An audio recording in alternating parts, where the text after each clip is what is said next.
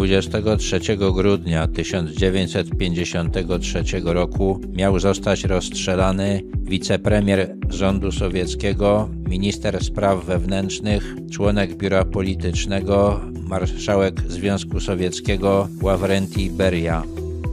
W czasach stalinowskich był jednym z głównych organizatorów krwawych represji. Odpowiadał m.in. za działania NKWD na wschodnich ziemiach polskich oraz za wymordowanie polskich oficerów w Katyniu, Miednoje i Charkowie. Po śmierci Stalina, do której być może się przyczynił, był jednym z głównych pretendentów do objęcia władzy w Związku Sowieckim. Z jego inicjatywy w okresie bezpośrednio po śmierci Stalina wypuszczono z łagrów około miliona więźniów. Oficjalnie przyznano też, że organa bezpieczeństwa wymuszały zeznania torturami. Beria zaczął prowadzić rozmowy na temat wycofania wojsk sowieckich z NRD i zjednoczenia Niemiec. Miał także rozważać zwrócenie Finlandii ziem zaanektowanych po wojnie zimowej oraz Wysp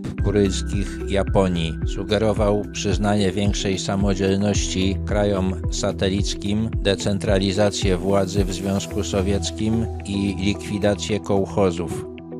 26 czerwca 1953 roku został aresztowany, a następnie sąd obradujący pod przewodnictwem marszałka Iwana Koniewa skazał go na śmierć. Razem z nim mieli zostać straceni wysocy funkcjonariusze NKWD Wsiewołot Mierkułow, Bogdan Kobułow, Sergo Goglidze, Paweł Mieszczyk, Wiktor Dekanozow i Lew Włodzimierski. Być może został zabity już w dniu aresztowania, a wyrok wydano pośmiertnie.